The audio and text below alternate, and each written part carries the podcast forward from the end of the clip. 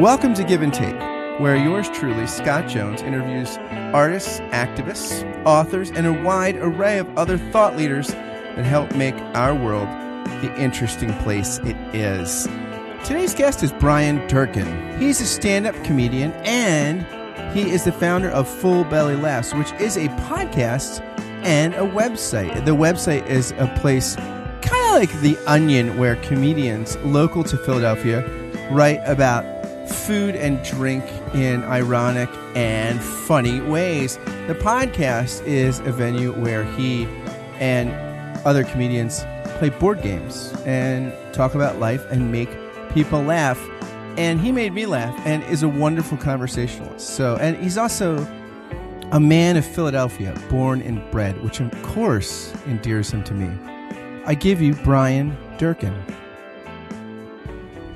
Brian Durkin, welcome to Give and Take. And you are actually the first guest I've had in my home studio bunker kind of Ooh. complex. So that's a I, I was going to say that's a great it's a great honor for me. I don't know if it's a great honor in general, but Oh, it is for me. Absolutely. It's a beautiful setup here and uh, it feels more official. Like doing a podcast over the phone, I've done that before and it's it's not bad, but something exciting about being in the booth. Can you hear like a uh, can you hear like a phone interview? I mean, right? Like you know, like that, I find that like in my mind when I listen to a podcast, I'm turned off if it's a phone interview. In my mind, if it's NPR and I know it's a news story and they got to get someone quick on the phone. Like I kind of somehow I have a like Jesuit like casuistry, like justification of that's okay, this isn't okay. But when I hear a podcaster do it, it's kind of like, come on, dude, Skype or something. Yeah, it's. Uh, I think yeah, for podcasts, I feel like there is more obviously more uh, pressure on the quality being like top notch. I guess in a way, but yeah, I, I, sometimes I excuse too. Like I do pick and choose like which ones I like because if it is like an interview like that, that first story, and it's like, oh, that person must have been like really elusive to get, but they got him on the phone, you know. Uh, but yeah, like a whole show that's like just recorded over the internet. Uh, oh, it doesn't it doesn't feel the same as Yeah. that in person chemistry, you know. Yeah, and you are the host, founder, and CEO at Full Belly Laughs, That's which is which is a podcast. It's your brand, it's your identity. Yeah. It owns you, or do you own it? Uh, both, I guess. Yeah, I, uh, yeah, it's my website. It's a podcast by the same name. Um, it's a humor site based in Philadelphia. So comedians write articles like a la Onion style, but like about food and some games. Like, uh, cause the podcast is basically like board game night with comedians. what games have you like? Have there been board games you've played on the podcast where you guys are like, "Screw you, we're not going to be friends anymore"? Yeah, it has uh, gotten heated for sure, but uh, we have not not played a game anymore because of that. That usually means it's a good game, but we try to play things that are party game esque. There's not uh, we're not playing Risk. I was just that's the first question because that's a seven-hour podcast. yeah, exactly. Risk, we're not playing like- Monopoly. Uh, we're not playing uh, Pandemic or you know like anything like that. We're playing like categories or like Wits and Wagers or something like that. Um, so people might take umbrage with the answer to a trivia question or uh, when someone actually gets a point in categories and they don't think that they really had the best answer. So that's usually where the fights will break out. The big fights actually break out during uh, Guess Who. Um, this makes it sound like there's just constant battling and infighting on my show. This is the Uh, most bellicose and cantankerous podcast Yeah. on the internet. I, I promise it's a, actually a fun time.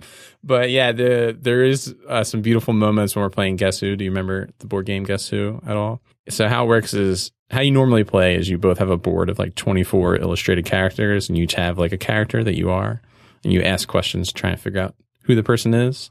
And it's like, is your person uh, wearing glasses? Is your person blonde? You know, like you ask all these things to like narrow it down, like who it could be. And it's all yes or no. So we play that, but uh, we play so you can't ask any questions about physical appearance. So you have to like really build like a story and a, and build the character. Uh, so fights tend to break out when the answer's revealed and people are like, what? You said that person would shop at Whole Foods. There's no way. Look at them. You know, like stuff, like stuff like that uh, will usually be a, as controversial as we get on Full Belly Laughs. Whole Foods. Howard Stern had a Bernie Sanders impersonator on. It was like doing a debate with Donald Trump before the election, and it was like, uh, "I got, I did very well in certain demographics. I got seventy eight percent uh, of people that shop at Whole Foods and feel guilty about it, and uh, and uh, and, and uh, bring their own bags, or don't bring their own bags. Like, what about the people that bring their own bags? And the Trump goes, they went to Jill Stein. uh, so you are a comic, Yes. and you do your podcast with other comedians. How long have you been a stand-up comedian?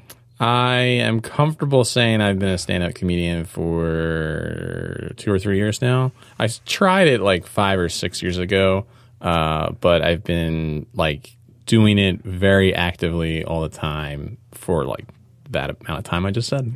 You would never say that about like sex, right? Well, Yeah, are you a right. virgin? Well, I mean, I'm comfortable saying I've been sexually active for Yeah, three yeah. years.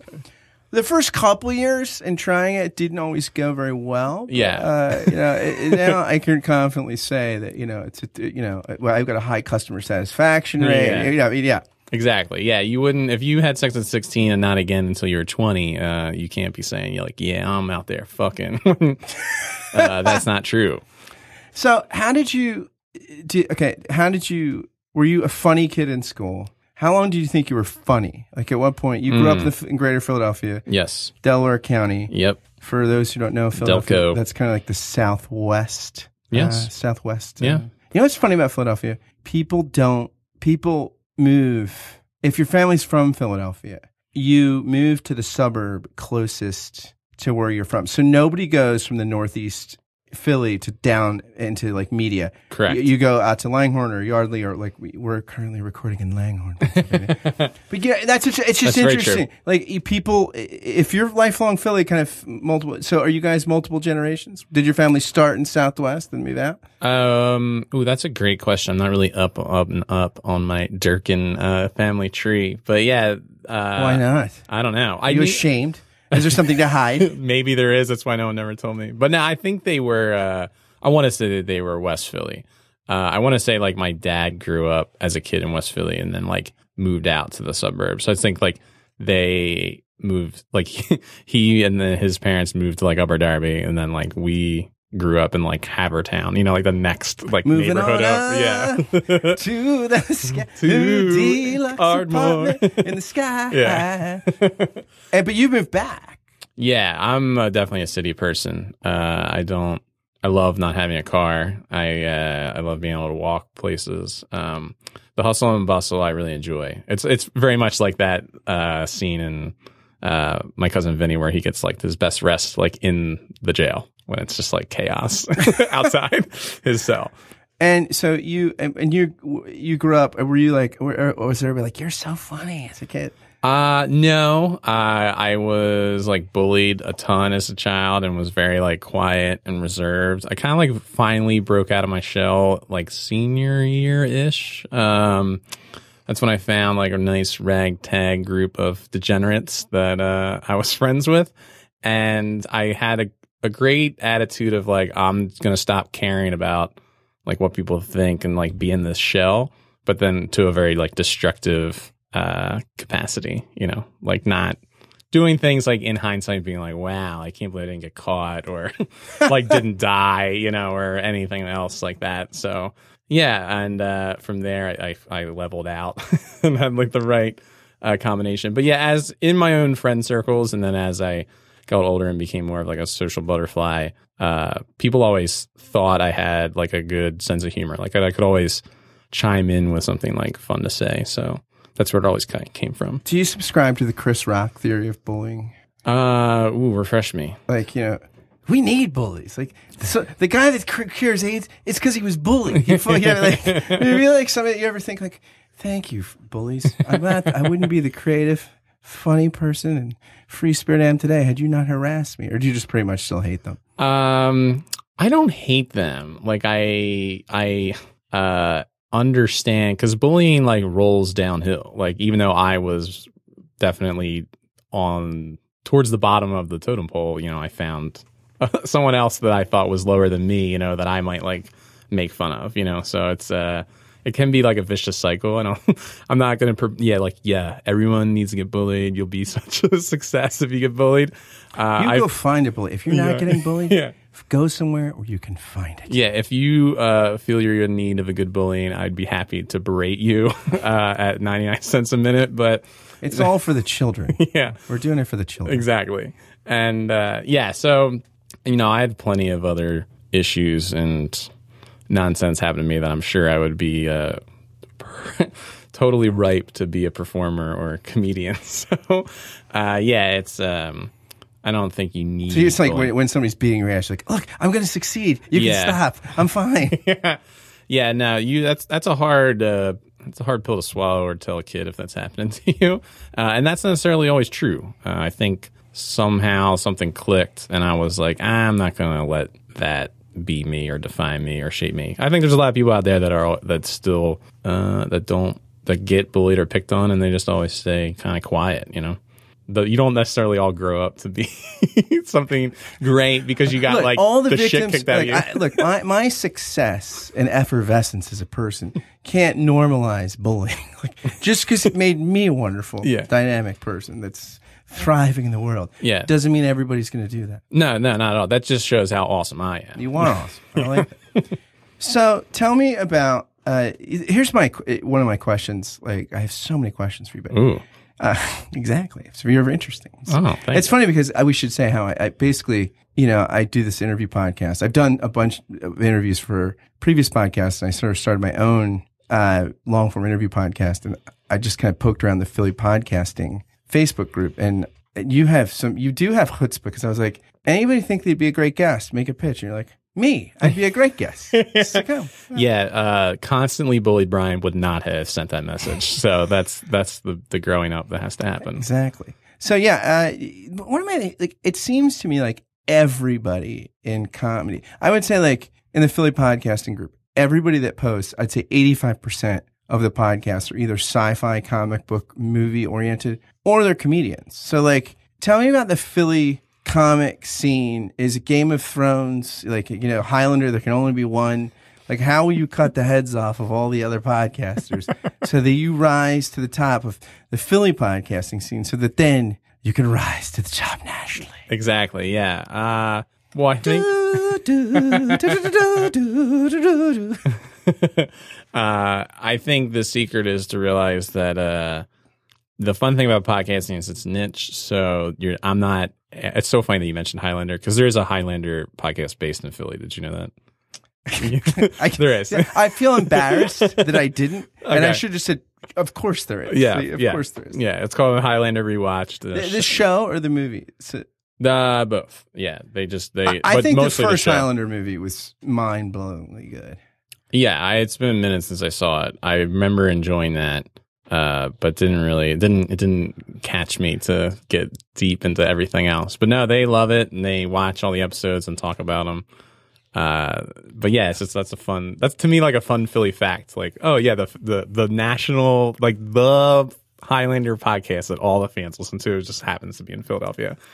Uh, but yeah, so I think there can be space for everyone. I think the problem is it just depends on what you're after and what you're trying to do. Like full belly laughs uh, is kind of letting people be like a you know like a fly on the wall to like com- comedians just like hanging out and playing games and just like you know listening in on like a board game night. But it has a very like hyper local focus to Philadelphia, so it's kind of like people's way to uh, hear what's going on in the city as far as comedy goes and discover new talent that's here that may not know yet, you know, stuff like that. Cause I'm not trying to, uh, yeah, it's not a national show per se, you know, so Like this one, like Yes, Give and Take exactly. is a national show. Exactly. Uh, we did have somebody last week on from Kentucky. Um, Ooh. Uh, great, great novels actually. If you're if any if you're into novels, called The Animators. Um, very, very, very good novel. But uh, And I, I want to point out that uh, I don't want to belittle our the, the full belly laugh listeners that don't live in Philadelphia. We, yeah, we I have- do, I do. Why move, move I here. do, um, move here. You yeah. suck.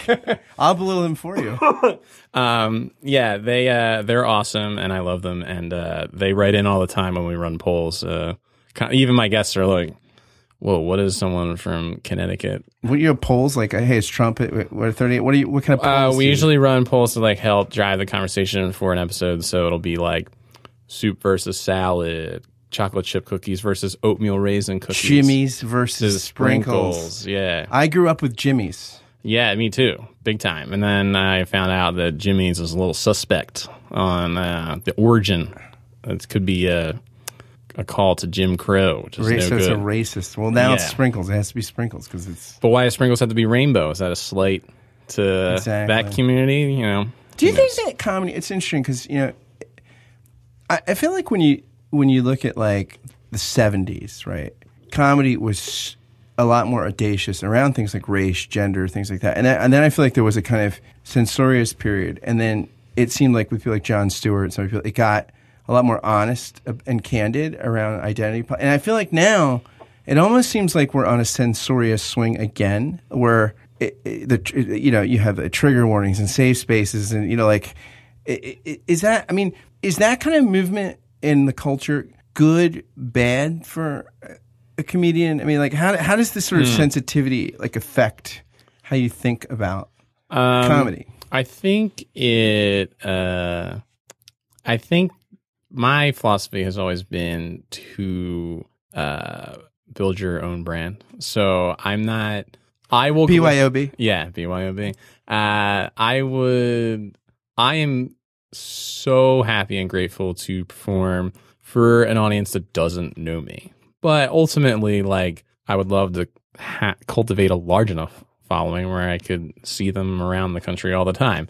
And when someone like kn- like when a fan like knows you and knows your work, I think you like don't necessarily run into those issues as much. Um, because they know you and they kind of trust you just from like being with you and listening to your show or listening to your records or seeing you live. So I think a lot of times like that kind of stuff comes out when someone wants to make us think about something or is like attacking someone they don't really know that well. Uh, I'm, uh, there's so much context to everything in the world. It's tough to, uh, it's tough to just in a vacuum, uh, say that this person's a monster because of some update or whatever. Uh, It's, it's funny because there's so much context to every situation, and yet Yeah. there's also so much because of the the internet, social media. There's so much information offered without context. can be- so it's it's it's interesting. Like it, it the the the sort of just mass influx of information that's available to every person, and no one can possibly discern. You know, Oh. like like uh, yeah, it's a challenging. No, the ch- I feel like I'm lucky when I discover outlets that disseminate information that I feel like are not trying to trick me. I'm like, that's a huge win that I discovered, you know, like uh, Vox, for example, or something, you know, like, uh, yeah, there's just so many. Because there was a while where I did some work for like a political Facebook page. And the basi- Fake news was it fake news? it basically, it was basically like one of them propaganda machines that just like puts out memes like every 40 minutes and stuff. And, um, Were you like? Were they like? You're like, hey, I'm a funny guy. I, gr- I'm great at memes. yeah, yeah, I think in memes. yeah, well, not the way it's funny what it was really fascinating what would ring with their like 3 million people and what wouldn't. Like, I'm the kind of per- like from just my perspective, I always want to make like pop culture references or something, but they're Yeah. like, nah, no, that's not good enough. It was like not, it's not like high concept enough. Like, not enough people will get it because not everyone, like, even though like, you know, the people that go to an open mic might know about True Detective, like some middle aged woman that's like sharing this, like, you know, Hillary Clinton meme is like not gonna know what the hell you're talking about. That was a show that, like, I'll tell you what. Talk about a shitty second season. oh my goodness. Because I thought the first season was like Incredible. my wife and I watched it, and like it was a little slow the first episode and a half, and then all of a sudden it, it everything fell into place. And we're like, what just happened Mm-hmm. to us? Like McConaughey. Oh gosh, I mean that was so Woody Harrelson. What the hell was the second? se- I did. I I don't even know what it was. I think I think for uh, my guess, my two cents is that uh, I think what makes the first season work really well is like the balance between um, Woody Harrelson's character and Matthew McConaughey's character, and I think on the surface, the season two has like three Rust Cohles and like no like normal guy that's like accidentally funny when he's like not putting up with him Yeah, to like totally. cut Totally. the air a little bit. Uh, yeah, it was just like, yeah, I would be watching the second season and be like, "Oh, this is just like not sad that it's bad, that bad, but it's just like. I mean, it turned out to like not pay off as well as you'd hope, but I was like, wow, I just feel terrible and worse than the first season. Like the first season, at least like felt, I don't know how to, I'm not articulating this well. no, well, I, who could be articulate about that second season? There's nothing really to be said other than what the hell just happened to me and why did it happen? I mean, it's it's it's strange. So, do you think as okay, so as someone who does like a couple podcasts that are sort of talk show oriented or current events or you know, Are you speaking about yourself? or- I'm speaking about. Okay. I'm, I'm a narcissist. Someone who does that kind of stuff if, and things around values and culture and books and things like that, and does long form interviews like that, I feel like people find, I think, oh, this is fun and funny. But I feel like some of that is because that if I'm funny at all, that's a bonus. Mm. Like it's kind of like, oh, it's fun, but but I'm not really coming here like it's like a comedian or doing something. I mean, you but sometimes you have funny rapport with people. But I feel like if I was doing as a comic a podcast, the standards going in have got to be incredibly high. Because all right, it's a comic. I mean, come on, you're a funny. Come on, monkey boy, make us laugh. Like, Yeah, Is there a kind of pressure? Do you, feel like? Well, there is now. yeah, come on, come on. Uh, no, I, I, I just kind of feel out the show. You know, like I like, I'm digging our conversation now. It's not really like, obviously, I'm thinking about how I can be fun and entertaining, but you know, uh, I assume people listen to the show because they want to know about you and me and whoever else happens to be on. So it's different, I think, when you're on a comedy show. Comedy's really fickle and uh, variable based. Like people have to really be in the mood for like full blown comedy to actually want to receive it. So I kind of like to pick my spots. Yeah, it's interesting too because you know my wife Lindy and her sister in law went to it was Laugh Factory or something. It was it was recently. Um, I think it was Northeast Philly or something. And Oh, um, punchline. maybe I think I forget. I wasn't there, but they they went. It was one of the kind of nights where like you have a bunch of like comics who Mhm. are probably not getting paid to do it, and then someone that's kind of the closer or whatever. And like her, she said, you know, what I learned is like you just have to have a standard where like I heard some really funny things, but it's not like a Netflix comic that's made it like and has honed the craft and it, where the whole hour from one person was funny. You know, it's it's something where like some people were funnier than others. Some people were, yeah, but she's like, if you string together the whole night, I heard a lot of funny stuff. So, do you feel like, like, like if I if I'm going to a comedy club, like, is that a fair? Like, is is, is part of like being a good patron uh, Okay. or entertaining like realistic expectations for the venue you're at? Yeah, I mean, uh, I guess uh, any patron of anyone should uh, understand what they're about to see. so, uh, yeah, if you've signed up for comedy and you have no clue who the performers are and you did no research or no research can be done about these people because they're so mysterious, uh, you should uh, treat it like, you know, this could be a mind blowing, amazing, once in a lifetime experience. It also could just be terrible of no fault of anyone's. They could just not be your cup of tea, you know, and you have to be okay with that. And I think that's like a hard thing. Uh, the more and more we get used to, uh, Amazon Prime, you know, like that it's, it's, it's hard to accept, uh, cause there's so much choice and so many things out there to entertain yourself. It, it does feel like a real drag when like you take a risk on a restaurant and it like wasn't that amazing. You're like, oh well, I could have just got my favorite meal, my favorite place again, you know. Uh, so yeah, if you're gonna go to your local comedy club and there's gonna be a showcase of names you haven't heard before, uh, the show ought to be good still.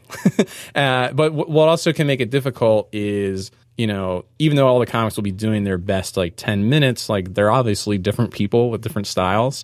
Uh, if you buy into like turning on a Dave Chappelle special, like you know what you're getting into. And even at the top, like when you ease into his style, if you even if you've never seen him before, like that's what the rhythm's going to be for the show. Uh, whereas like every 10 minutes, like you basically just flip channels at a showcase.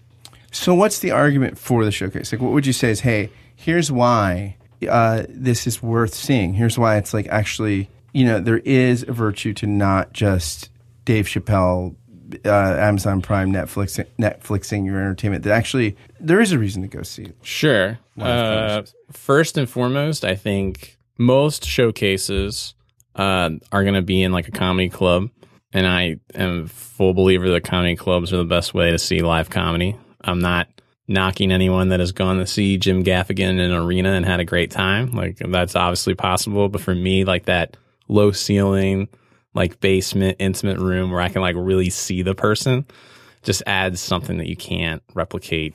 Like, And do you at- feel like it's more of a shared experience too because of Yeah. the room? Like if, like you, there's an effervescence and energy that there that you're experiencing it together. Exactly. And like comedy at its best is very cool and calculated, but you don't realize it. Like it should feel like someone is just chatting with you, even though it is very like strategic. Uh, and that's, I feel like way easier to achieve and feels more real when you're in that like more intimate setting. So that's one bonus for like going to a showcase. Uh, another one is it definitely will be cheaper. you know, like uh, my girlfriend and I would love to see Seinfeld when he comes to Atlantic City, but we're debating if we want to sit in the last row for three hundred dollars. Uh, you know, you go to a, a showcase, it's it's going to be uh, a tenth of that, uh, like at at at an expensive rate. You know, it's probably going to be like twenty bucks, maybe. So yeah, that's uh, obviously another benefit. And then to me, like I enjoy, you know, I used to go to in, in Philadelphia. There's a WXPN. It's like a um, member supported radio station. That's where they have like World Cafe Live and World stuff. Cafe Live is such a great scene amazing. to see a show. And just that venue, like they have free concerts like every Friday at noon, and like they have their own festival every summer. And like I would go to those things knowing nothing about the performers or the band, just simply because like, well, I trust WXPN to curate good music, just like I trust like Helium to curate great comedy. So I just am in the mood to hear. They're not going to put on a complete jerk off on the stage. exactly Like, like they've been vetted. semi jerk off, but you know, like not a complete jerk off. Exactly. Exactly. If if you want to if you want to really roll the dice on being like I'm going to see a brand new joke that no one's ever heard before and it's going to be amazing, or I might see some jerk off, go to an open mic and watch an open mic. Uh, but if you want. Uh, if you want like basically like a mini festival experience, like oh, I would go to like a one day music festival to like hear these different bands. Like that's kind of like what a comedy showcase can feel like. Hey, I've heard that it said that actors want to be somebody else, comics want to be themselves. Yeah, absolutely. think that's true? Yeah, I think that's totally true. Yeah, Who do you want to be when you when you're uh, doing stand up? Who do you want to be? Like who is that? Who is it that you're trying? I am trying to be my most authentic self. I'm trying to like um I am trying to replicate me being fun and engaging and funny like in conversation uh but on stage. And it's weird because it, that just whole dichotomy of you being on stage and the only way the audience is really supposed to respond to your story or conversation or or comment is with silence or laughter. so it's very that that dynamic is just totally different than just talking to someone. Uh, but there's many of jokes that I have that I perform that came out of me just being funny with my girlfriend or my friends or something. Uh, but it doesn't work instantaneously. Like I have to store that idea and be like, all right, how am I going to recreate that moment? Thomas Merton, who's a Catholic, was a Catholic monk and mystic and thinker. His picture's actually up there on the wall. I read that. But he said, you know, there's a difference between like seeing yourself or being yourself. He says, when you're seeing yourself, you're thinking, what are what am I projecting to other people? Versus when you're just being yourself. Is that kind of it? Like if, you're seeing yourself, i i i there's too much layer and too much filter. You've just got to try to be Yeah. yourself. Yeah, I think the um, that's very true. Uh, it's hard for me to uh, just let myself be myself. I'm very uh, uh, I can be neurotic, and I can be my brain can be very um, critical of myself. So I'm it, it can be it's a blessing and a curse because it's it's good at giving me uh, perspective and it gives me like drive and I'm I can be like brutally honest with myself like on what works and what doesn't work. Uh, but it also can be uh, aggravating to listen to and difficult to turn off sometimes, you know, and not appropriate every moment of the day. so yeah, it's- oh sorry, sorry, go ahead. Oh no, no. Sorry. Do you like? Okay, so like the only entertainers I can, I think of, they're in this category that you like. You've got a day job right now. You're not. You're not. Oh like, yeah, no, no. you- you're not. You're not like full time. You know, running around the country doing shows and stuff.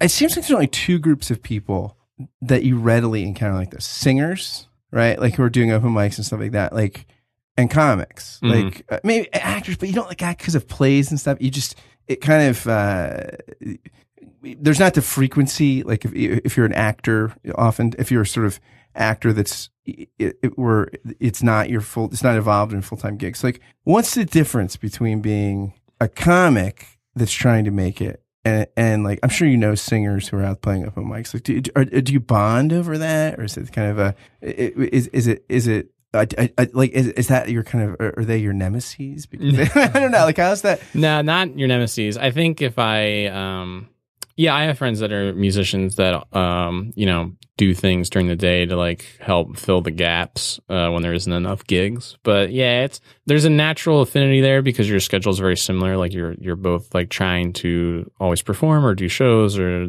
are you know basically grind like on your craft and be seen and show face and stay on top of things and travel. Uh, so yeah, I I I am friends with the musicians and we can totally relate to that. And I've even, uh, just from listening to comics I respect and love, uh, them talk about, like on their podcast, they'll occasionally have like a musician on. And it, you know, it doesn't surprise me that they're very close, you know.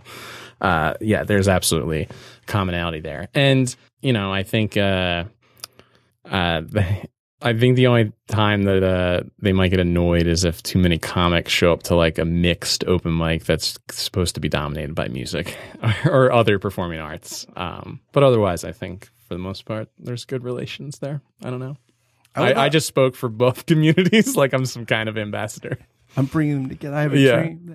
I just would love to see somebody go to like a mixed open mic that was a fire breather and just like read the New York Times and and spit fire. like I'm a, gen- a genre bender. here. Yeah, yeah.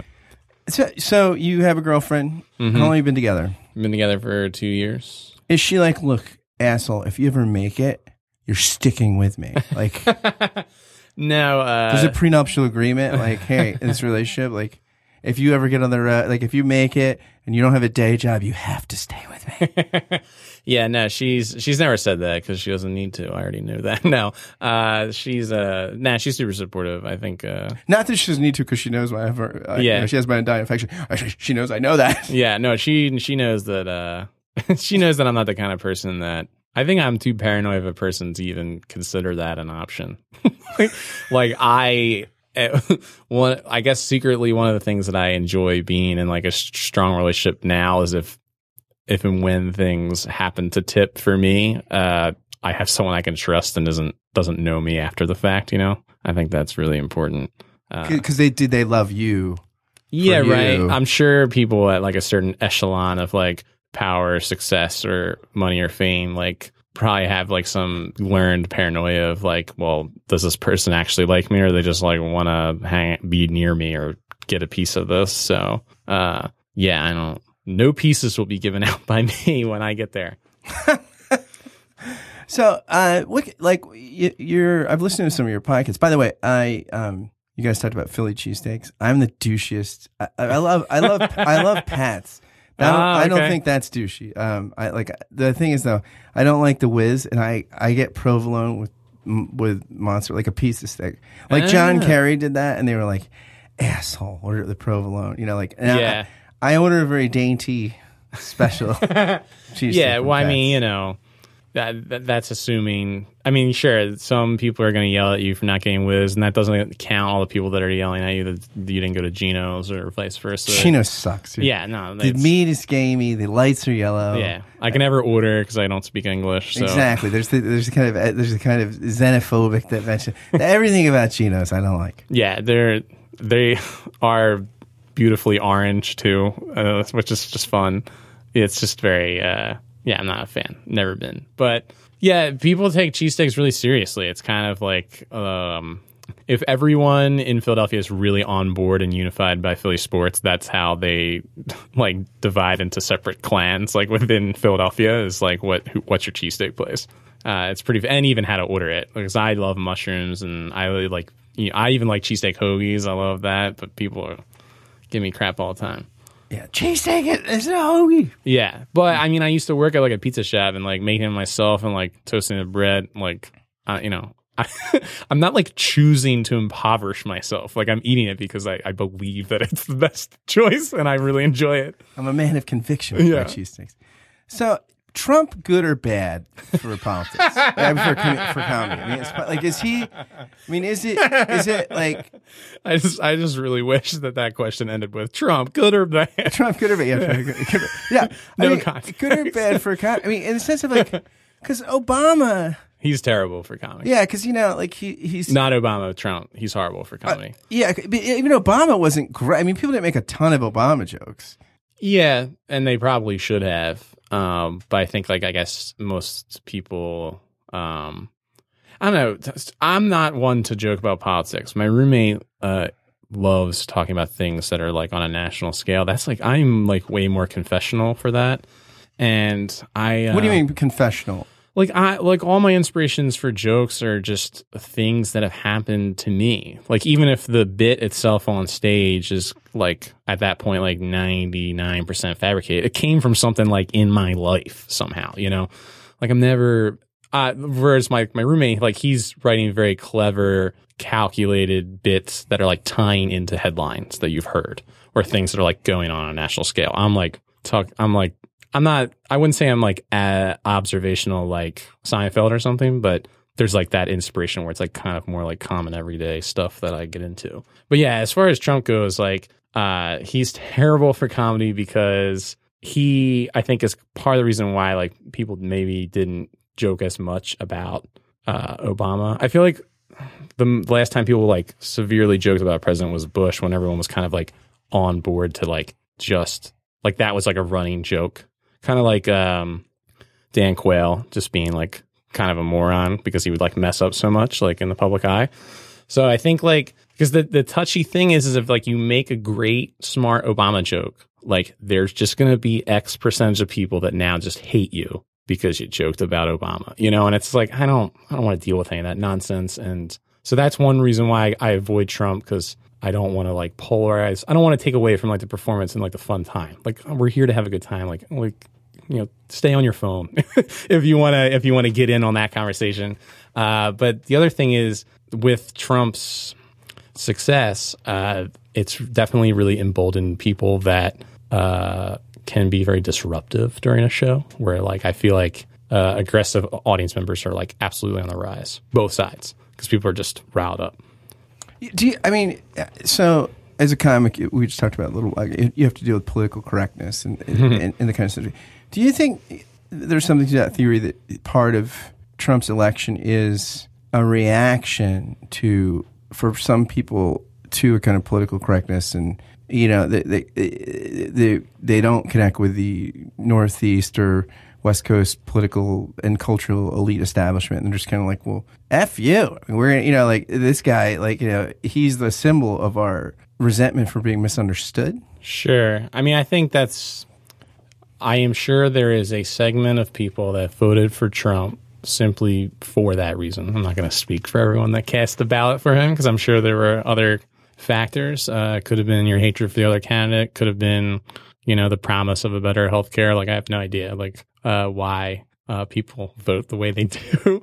Uh, it really does fascinate me. I always like am amazed when even at like comedy competitions, like just sitting in the audience and like listening to people being like, "Oh, like this comic was so adorable and and endearing. Like I'm gonna put them number one," but they were like not funny. Like you just like you know like they were like one of two women that happened to be in the contest, and like you just think that they look cool or like you want to talk to them or hang out with them or date them. You know, like it's, like it has nothing to do with their merits at all. Yeah, people vote emotionally. I mean, that's the problem. Like a lot of times, like people that discuss this that are pundits, like, they they think in terms of ideology. Most people Yeah. don't. No. It's really interesting. Um, uh, my wife and I are reading this book, kind of like both picking at different times. Michael Lewis's The Undoing Project, which is uh, so I have Kahneman and Amos. I can't think of that guy's name, but there's these two Israeli psychologists that basically shaped everything we th- the way we think now. But uh, because they did all these studies, and they would do these studies about just pe- people how crazy our decision making processes are,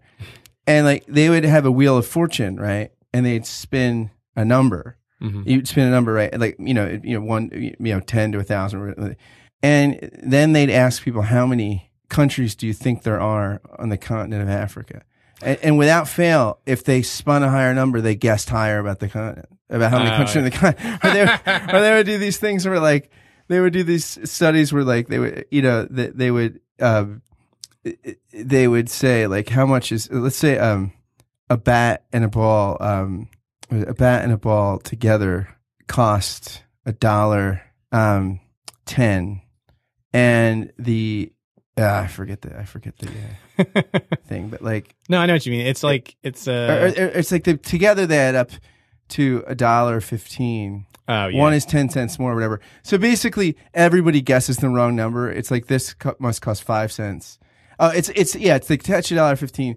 The ball is, the bat is 10 cents or is a, do, is a dollar or 10 more, 10 cents more than the ball or, or, or something like that. But basically, the basic math, everybody gets wrong because the number 10 is said a few times. Ah, It's yeah. just associated. So like, I, I just feel like when we on things like elections, pe- people just vote so emotionally. Mhm. Uh, unless you're an idiot, I mean, maybe you have forty, maybe if forty percent that's going to vote Republican, forty percent is going to, you know, the people that are kind of I'm in my camp, but people that aren't, they're actually open minded. Yeah, I mean, it's a, it's it's a psychological shit show. Yeah, and it's also fascinating too because it's like if you're tracking it, like I remember like the town hall debate, like all the people asking questions were like supposedly undecided.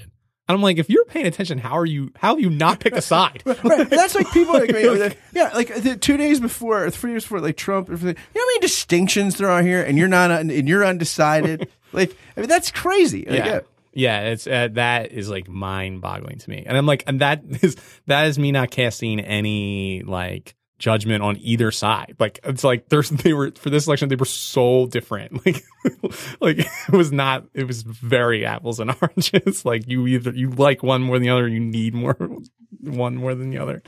Uh, so yeah, that uh that always boggles my mind. It's crazy. But then again, like I would say I was undecided to get on there on that on the debate to ask a question. So maybe it was that. You're saying, exactly. Oh, I'm going to say, sure, I am. Yeah. Uh, so, what what's like the thing that you've been thinking about? Bits you weren't they're just killing right now, or funny things you think are like you feel like, hey, I, I think I'm onto something here. Like, I, I feel like this is material right now, and and why? Like, what what is it that you think is working for you right now? Ooh, um, I have a, I have a joke that just like snapped into place. Like I was just, I don't know how it just, it, was, it never really works with this, but it was like a kind of like an epiphany. Um, my girlfriend is very polite. Uh, so it kind of inspired me to think of, um, ways that she could be polite that are like cringeworthy or actually not nice, you know? So, um, to, I hope this isn't too explicit for your audience, but like, you know, if she was, uh, feeling aroused, uh, in the joke, I have her say like, Oh, Brian, do you mind if I if I can touch your penis? You know, which is absurd in of itself. And then like the turn that I do on it is I, I respond like, "Ooh, no," and uh, tell her, uh, you know, you can grab my cock, but my uncle touches my penis. You know, it's, we, My got, my uncle. we gotta we gotta keep them separated. Uh, you know, he's My- got one, you got the other. So I think it's to me, it's fun to like to play on words and. uh I'm sorry that happened with your uncle too. yeah.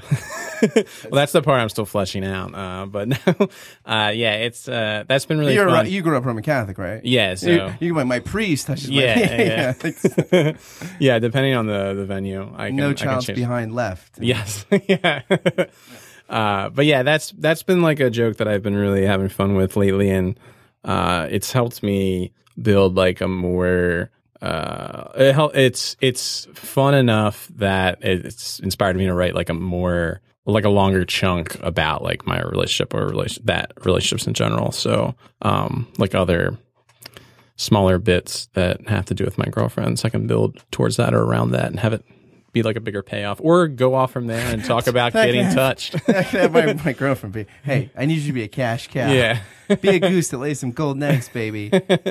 but yeah, that's um, Does That's- she she like that? She's like, oh, this is fun being a part of the of the show, being part of the jokes, or is she like, God, it's so fucking annoying. Uh, if she feels a way, she doesn't tell me explicitly. I think she, I mean, she's an artist uh, as well. She's a designer, so I think sh- uh, she gets that uh, she's very introverted, so she doesn't. She probably doesn't even like the fact that I'm talking about it right now. But uh, she she gets it. She's like, and she's definitely. Uh, there's other people I bounce my jokes off of, and that I talk to about them. Like I love talking to my roommate, uh, Joe Messina, about technical stuff and jokes I'm thinking about. But uh, I feel like I I'm like a- how you just gave him a quick plug. yeah, I Right? had to. I talked about it too many times. Jim Messina. Jim Messina. Jim Messina. Uh, I had to I had to give him a shout out after using the third person too much. But yeah, uh, my girlfriend, um, she she is great to write with. Actually, like I don't sit Is she down. a writer? In, in, She's a designer, but um, it's nice because she, I get a perspective from her that I couldn't get from anyone else, like even Joe. Like Joe and I can talk like from a perform performer's like perspective or like technically like the structure of the joke, but I can like talk to my girlfriend and be like, "Hey, am I?" Coming off as an asshole right now like you know as like a, a like a citizen like are you just like does this is this landing is this making sense as a citizen. yeah, as a civilian in the audience, Uh, like, yeah, does this make sense? Uh, so she's she's fantastic for that, and uh, yeah, she's um she really helps balance me out. Like I think I would have. Um, I know if she laughs, then my jokes are like approachable enough. Because sometimes you can get really like uh like hive mindy from going to open mics, you know, because uh audience or no audience, like it's either all comics in the audience or like there is an audience plus like comics. Uh the people that go to open mics in Philly late on a Tuesday night uh in a basement bar like have different sensibilities than like the common person you know like they're the fringe left so you can like go in there and you know make fun of trump all day you want you'll crush but like if you take that chunk to like even as close as lancaster like they may not want to listen to that all day because it's their night out to have a good time, you know. so you have to keep that perspective. So that's that's what's really beautiful about like uh, essentially like writing and performing for my jokes like at home with my girlfriend. So, like the erosion in our country of like a political center, Mm. right? Is that? I mean, I guess it makes it harder to be a comic on some level, and yet if you succeed, you're probably doing something in, in that you have a harder. i- i- When we have these kind of polarizations and tribalized kind of th- thing, and, you know, what's interesting about America too, right? Is everybody feels like an exile. If you're Yeah. a gun rights person, everyone our guns are, uh, are getting taken away. If you're a gun control person, oh, the NRA is taking over. If you are a conservative, we're going socialist. If you're a liberal, we're going right wing. You know, if you're uh, an immigrant, everybody's against. It. If you're if you if you're uh, you know somebody that is is is white working class, immigrants are taking all our jobs. Like it's it, every. It's funny that everybody feels like the Oh yeah, against them. I am the one that's persecuted. Yeah, I'm so, the like, victim. How do you uh, how do you find where like because part of what I think good art does right is is through the particular reveals the universal. So something about you, even though if my jokes, if that joke is like, I mean, I heard, I heard Jerry Seinfeld say, you know, it's Howard Stern, said, well, you, you know, you make this cab joke. Is, is that funny in Kansas? Because New York, is like funny is funny. Like I never did the drugs Richard Pryor Yeah. did or grew up in the pro, but funny is fun. It brings me to my universal humanity. you know? Yes. Is that so? How do you, is, is that the challenge? Is it more challenging the more polarized we are? I think it's more challenging the more polarized you make the joke. Uh, so I think you know that's why uh, I like to stay away from joking about politics because, and maybe that's just like uh, admitting a failure in my own comedic development because I just don't. That, to me, that's a very difficult dance to make a sound joke about uh, a political thing where people can just laugh and have a good time and forget about the politics of it. Um, you know, just like with that cabbie example, like you may not have ever taken a cab before, but if the situation is funny enough, or if the joke is set up in the right way with like a beautiful left turn, like that, it just makes you surprise laugh. Like then that, you know, that's that's what he's talking about. Like every joke should be accomplishing that. I think like depending on the subject matter, you know, like you can have like just the joke that I shared haphazardly and half-assedly like moments ago like if you're someone that is still dealing with being touched by a family member like you're not going to probably be ready to receive that joke you know so uh like yeah if you Or, or maybe it'll be therapeutic. Maybe, yeah, Yeah. and that that would be beautiful. But I totally fully admit that like uh, that's why that's why comedy can be really fickle. Like you have to be in the right mindset to receive it, and if you're not, uh, I encourage you to meditate on why you feel that way. You know, maybe the subject matter, maybe something else happened in your life, like who knows? But That Yeah. doesn't sound funny. Okay, everybody, yeah, meditate. yeah. All right, you're Yeah. not laughing, asshole. yeah. Let's meditate. Anytime, anytime I uh, happen to bomb, which is never, uh, I, uh, uh, anytime the audience isn't responding, I just, I just bring them down and uh, make them meditate Well, the rest TM, of my trans- set. Transcendental meditation. Yeah, you guys yeah. gotta relax. That's Yeah. why you can. The problem's not me. It's you. Yeah, yeah, of course. You're course. too stressed. No, uh, you're the one that doesn't get me, you know. But to go back to like what you're to what you were just asking and leading up to, like I think that really ties into like the whole PC culture thing. Like I don't even I don't know, I feel like such a like a douchey like almost musician man. Like what does that even mean? But like uh the um I think part of that is at its surface level the the honest good motivation behind that is like hey it's not nice when you say these things and this is why that's and the other person would be like oh thank you for letting me know. I didn't know that. But i think everyone's just like so hyped up you know like i am sure there are plenty of situations where the person receiving that information is being a dickhead and being like free speech man. Say whatever i want you know? Then I'm sure there's other times where the person delivering that message is doing it in like very angry way that's like making it difficult to receive. You know, like there, uh, people have given me criticisms before. It may have been in, you know, in good heart, but if it wasn't constructive, it was just like, then it feels like I'm getting heckled, you know, uh, in my writing or whatever. So yeah, I think that, I think that's the, the backlash of, I don't know. I, I, I don't know. I think there's there's an issue too with always having to be right. Like you just can't lose in like our society. I feel like you know you have to just be like you can't like failure is so scary. You know, and it's like that's where you like learn the best stuff. You know, like I love being told why I'm wrong.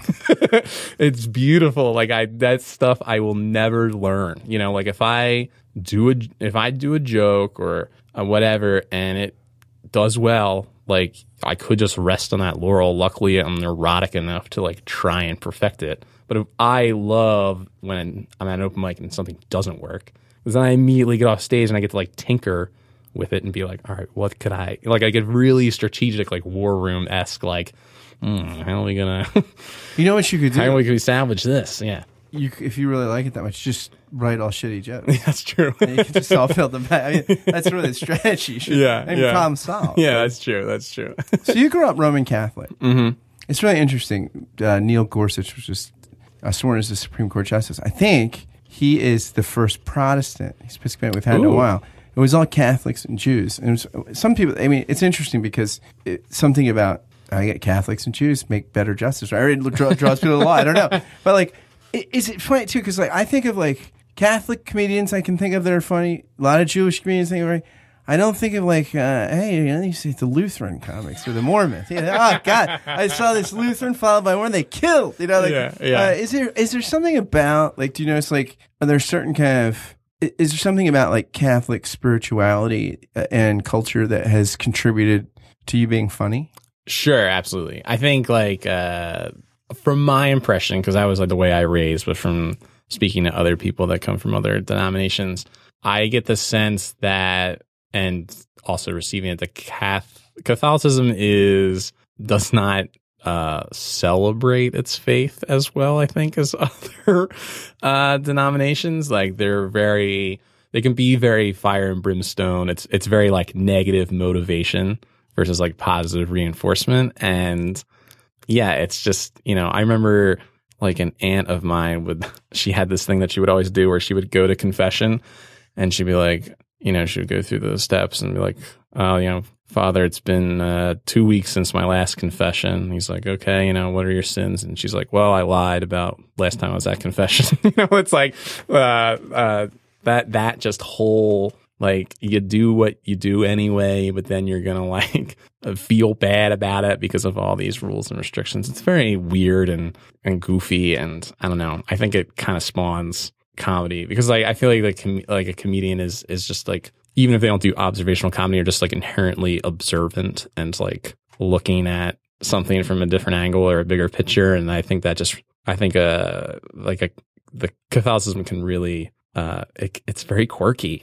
So Do you think there's something about like is the force of the religion? I guess any tradition can be this way, but like if it's imperative indicative versus indicative imperative. So if it's imperative, like do this and then you'll be loved, versus Yeah. indicative imperative, you're loved. And so you can live in the in these ways now, you Yeah, know, as a response to that love. So it's sort of like, it's sort of like the kid yes. that grows up learning that their acceptance is a gift. Well, then they're usually more psychologically adjusted versus the, the kid that always knows that they're not quite accepted and they always got to do better and they always it sort of just wires you for failure. Yeah, I think that wiring is is at least for my upbringing, it seems like a very like Catholic thing. It's very much like, yeah, you're uh don't do this or you're gonna go to hell, you know, type of type of motivation. I guess Baptists do that.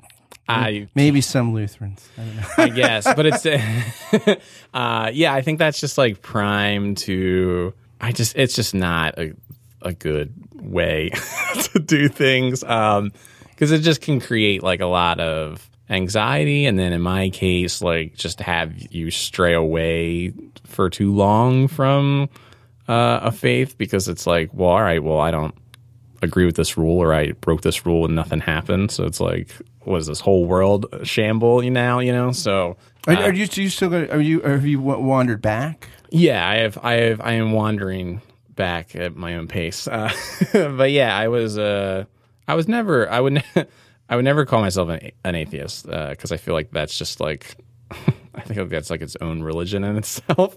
Uh, but I got to this really like weird existential place where I'm like, I guess the only thing I'm allowed, I'm gonna comfortable in saying is agnostics. I'm like, I really don't know what to believe anymore. Um, but yeah, it's, uh, I think it just de- depends on what you focus on. You know, like I am rediscovering, I think, the values that stuck around as a kid from studying the Bible that are genuine and good and not getting mixed up and tripped up in like the details, you know, like just getting back to like the like just do unto others as you should do unto me. You know what I mean? Like that just central those central messages that are so pure and true, you know, uh, and not get hung not necessarily get hung up on everything else. Yeah, and like the forgiveness of sins. I mean, I Yeah. like If people, if somebody really accepts themselves, the good, the bad, and the ugly, they're generally not going to be a raving asshole. Like, but somebody, I'm going to agree with with with everything on on, on substantive beliefs. If, if they're self-loathing, Mm-hmm. I've never learned to kind of integrate the pain that we all walk around with that drives us. Then you know they're probably you know they're, they're, they're so that learning that you know forgiving. Sleeping with the enemy, you know, the enemy Yeah. within, and, and, and figuring out how to reconcile yourself. Oh, absolutely. Because it's like I I feel like I grew up with this message where it's like, yeah, you can get forgiveness, but you still sinned. You know, it's like you didn't really get forgiveness. still an asshole. yeah, you still suck. Like you still were born with original sin, so it's like you, you're just donezo. Do you, you know, it's funny. Mark Twain, I think, said that in heaven there will be laughter but no humor because humor is always built on incongruity. Like there's no joke. Hey, this guy saw this girl. Uh, he really fell in love. Uh, you know, they fell in love. They had uh, 2.5 kids and li- lived in, uh, you know, uh, Bryn Mawr in a beautiful house were in Philadelphia, and they were happy ever after. Oh, Yeah, yeah, like, yeah. like, like, like, like everything is based on pain. So, Mm, well, I don't think a joke has to be based on pain. or incongruity, like inc- maybe like how life is incongruous. There's an incongruent nature to our experience, right? So there are things that create anxiety, cynicism, Oh, sure. pain, uh, you know, frustration. Like there are like it's when the is and the ought don't line up. Like mm-hmm. how life is isn't how we think it ought to be. Mm-hmm. That's got to be like the matrix of humor. I mean, in some level, like that. So where in the is and the ought of is like in your life, like whether it's pain, anxiety, guilt, you know, frustration. Where where where are those things that become the building blocks for things that you say that make people laugh? I for me, like my personal style, Yeah. uh, I would say out of the things you listed, I guess frustration rings true, but I don't like that word uh, because I- feel like that has like a anger connotation, and I don't. I'm more like cool and casual, like uh, you know, like I don't. Um, I like to point out things that I'm like that doesn't make any sense. Like, why are we doing it this way? Why is it done that way? Um, and uh, they just that's what I love to explore and talk about and like act out and or like paint a scene for. And yeah, it's it's just that to me, like I just I've always had like a really low tolerance for like uh bureaucracy or like tradition. Like, oh, we just do this because that's the way we've always done it. And it's like, why? Like, like that's, that's the worst reason. Who do you think has a high tolerance for bureaucracy? like, oh, I love you. Where, where do you go? What are you doing your deaf? I'm just going down the DMV. Yeah. I just love bureaucracy. You know, I, I, what do you forget like, your license? No, I just like watching the people work. but I think there is a lot of comfort in routine, right? So it's like, you know, that's like a probably o- overly mean of me to say bureaucracy, but like it- routine and tradition. not. Everybody hates bureaucracy. Exactly, but that's why it probably wasn't the right word. Like so saying like it's I like picking apart like routine, right? So like I'm I'm I'm working on a joke. Uh, it's not there yet, but I saw a sign that's like for buying cars. It's like some website or something, and it's like uh, buy a car today, one dollar down, right? And it has an asterisk, and the fine print is due at signing. And it's like, who who is like furiously upset and walking out when they didn't bring a dollar? Like, why do we need to tell people that? But it just seems like that that asterisk just feels so templated from like how we usually do things, and it's I don't know. I've always been very um, before I was very heavily into comedy. I, I played a ton of strategy games and stuff like that. So I've always been someone that's like looking outside the box at stuff. So that in itself kind of lends really well. to- Risk. Did you play Risk? no, I was way nerdier than that. I played like Magic the Gathering and like trading card games and stuff like that. So I was uh, all over the country and the world uh, battling with cardboard. Dungeons and Dragons. No, that was uh that was like too communal for me at the time. I just wanted to I just wanted to duel, man. I just wanted to face off and crush my opponent and like stick some nerds and just move on and get some cash. Dude, can I tell you a joke? Mm-hmm. You can tell me if it's funny. I didn't make it up, but it's hilarious. it's just one of my favorite. That's the preface. Yeah. It's, just, it's just a joke I like. Okay. Since- Who whose joke is it? Just I just heard it. I don't know. Oh, okay. Cool. years ago, I thought it was really funny. So this guy's playing golf and he hits the ball in the woods, and he's a terrible golfer and loses balls all the time. So he goes in and he sees this little guy rubbing his head, and it's a leprechaun. He says, "Laddie, you got me dead to rights. Uh, You get three wishes." He says, "Well, I don't know what I'd wish for. I'm not a creative guy. I'll give you the three standards. First, I'll improve your golf game, which you obviously need. Second, I'll improve your your um, financial life, and third, your sex life. The standards. Sounds great. So he goes about his merry way. About three months later, he's playing the same hole. Hits 285 yard drive right down the middle, splits the fairway. Says, guys, I just want to check on some some same hole. He walks in and the leprechaun's still there. Laddie, you're back. How are mm-hmm. you doing? Well, golf game's great. I'm a scratch golfer. I just you know split the fairway.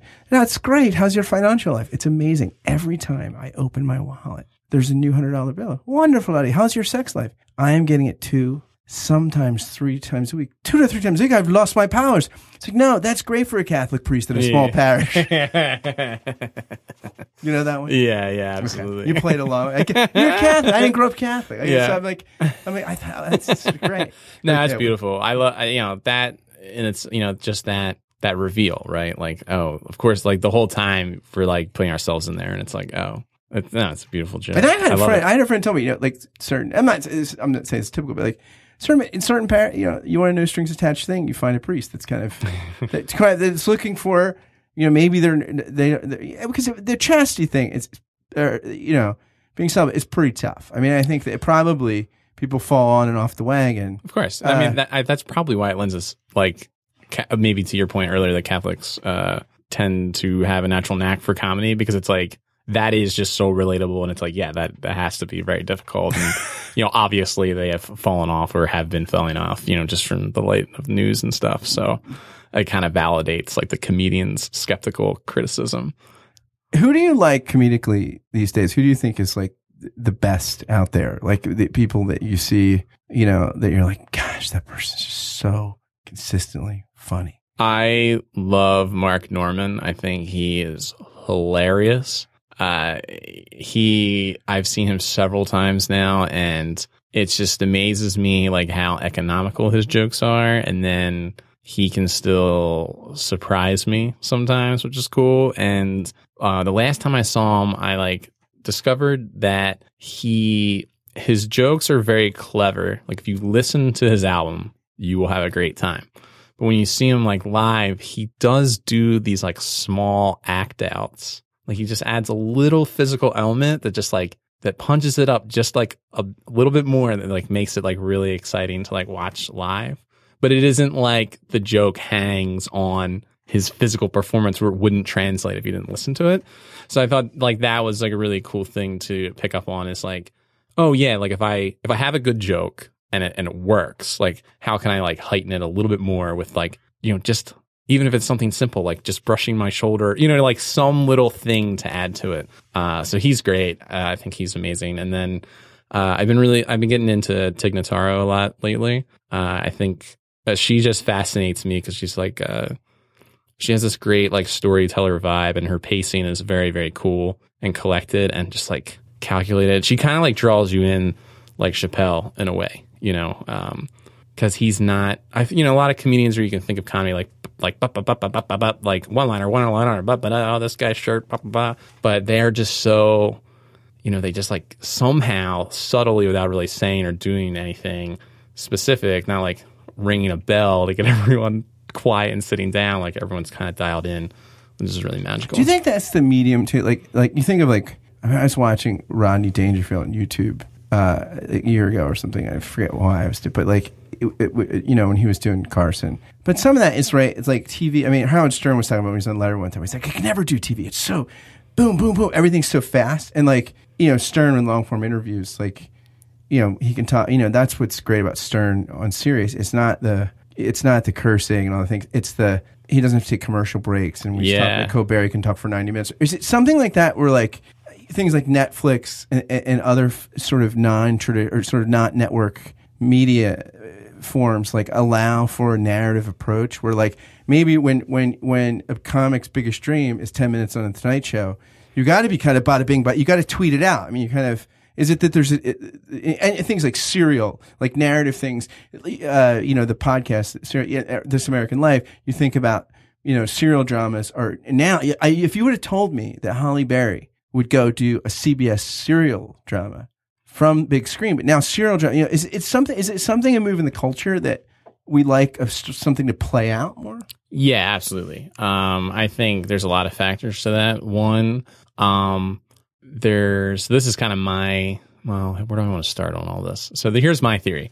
I think that we've kind of lost uh, a central pop culture. Like there, there's no moment, there is no way for like the Beatles on Ed Sullivan to exist like in our day and age anymore. So like pop culture is like really like fractaled into all of these like niches, which then have their own like hyper niches, right? So when you it it encourages people to get really really really invested in their show or their thing and which spawns its own like fan culture and its own subreddits and its own like commentary I shows. Love subreddit is a word. Right? Its own sub uh podcast. You know, it's like uh there becomes this like huge community around things. So uh that's really cool if I can remember what else I wanted to say about this. um yeah, it's. Um, sorry, can you repeat your question? I totally well, blanked. yeah, no, I was just thinking about the like. Is it is it what what is it that, that like we're liking longer form stuff? Like, oh yeah, so I think that attachment people appreciate longer form stuff because like they're already like personally invested, but also like with no like only three, six, and ten as your channels. You know, like uh, with all of this choice, people want like a more personalized, like authentic experience. You know, like there are countless YouTubers that you and I and the listeners have never heard of that have a million subscribers and that's their career. They're not countless. We can count them. but I mean, like seemingly count, like you would be surprised how many there are that you weren't aware of. How know? do you know I'd be surprised? Well, maybe you know. oh, you're right. Yeah, yeah, yeah, that's a, and that's the thing. Like, isn't everybody like? I mean, how many people that are you know, podcasts or YouTube? Like, it, it is a. I mean, it's a, it's just a different. You're right. It's a different way to make it now. Yeah, oh, yeah, absolutely. Like, the, we live in this world where you can be a micro celebrity. You know, it's like, j- like from my example, like the YouTuber that does videos about natural hair that tells you how to make your own products and how to style your hair that you and I would never watch that has a million subscribers, right?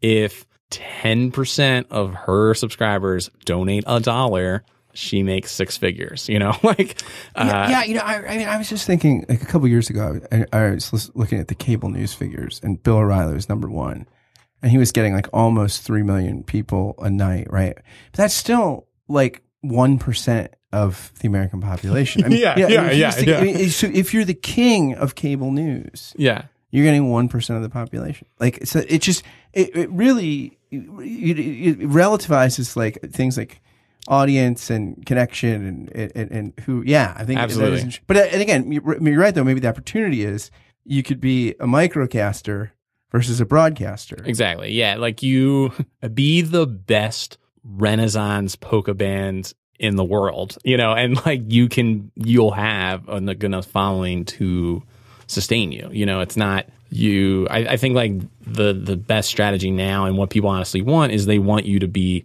the best fish in the small pond. Like don't try to be like the, the top, the top of the food chain in the ocean, you know if that happens to you, that's great if you want that to happen to you. But you'll be way more successful if you just be yourself and be authentic and be a, a service to like a, a tight knit community.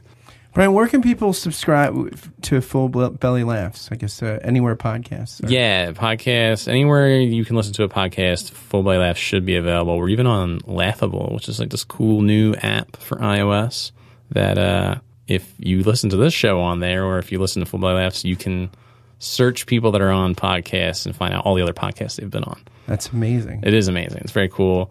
Uh, I'm very happy to have Full Belly Laughs a part of that app, so I like to give them a shout out when I can. But you Right, can listen. Laughable. You can listen. Sorry, yeah, Laughable. I just spoke over you. Uh, you can listen to Full Belly Laughs on any podcast app. You can also listen to it uh, through your bla- browser on fullbellylaughs.com and uh, you know Full Belly Laughs for all the social medias. And where uh, where can people go hear you soon? Uh, the I perform the show monthly, uh, the second Thursday of every month at seven thirty at the Philly Improv Theater. It's at like twentieth and Sansom. It's right across the street from Helium. It's right by Shake So you do a live show. yeah, we do this. We do the podcast live. Uh, it's very similar to what you would hear. Uh, listening to like a studio recording. Uh, the only difference is that we make sure to like include the audience in the games. So if I'm the person that would decide who gets a point in categories. Like we leave it up to the audience to like cheer for which ones they like, and uh, everyone on the show like brings some kind of gift uh, to add to like our prize box situation, and all the panelists play for someone in the audience, so you can win cool stuff. Uh, we've given out like Chromecasts and color printers and all kinds of fun stuff. Wow, you're like Oprah. You get a car, you get a Chrome Grits, you get a color printer. yeah, exactly. and you doing other stand up shows anytime? soon? Um, taking a small break from stand. Up. I'll be back. I'll be at Helium, uh, probably in like the beginning of June, but no dates to like plug at the moment. If you just if you follow Full Belly Laughs, I cross promote any of like my personal s- stuff on there. So I'm way more active with Full Belly Laughs than I am like my personal Twitter or something. So that's the place to keep up on me. Full Belly Laughs. There's Brian. Thank you so much for thank being a you. guest. Yeah, thank you for having me. This was amazing.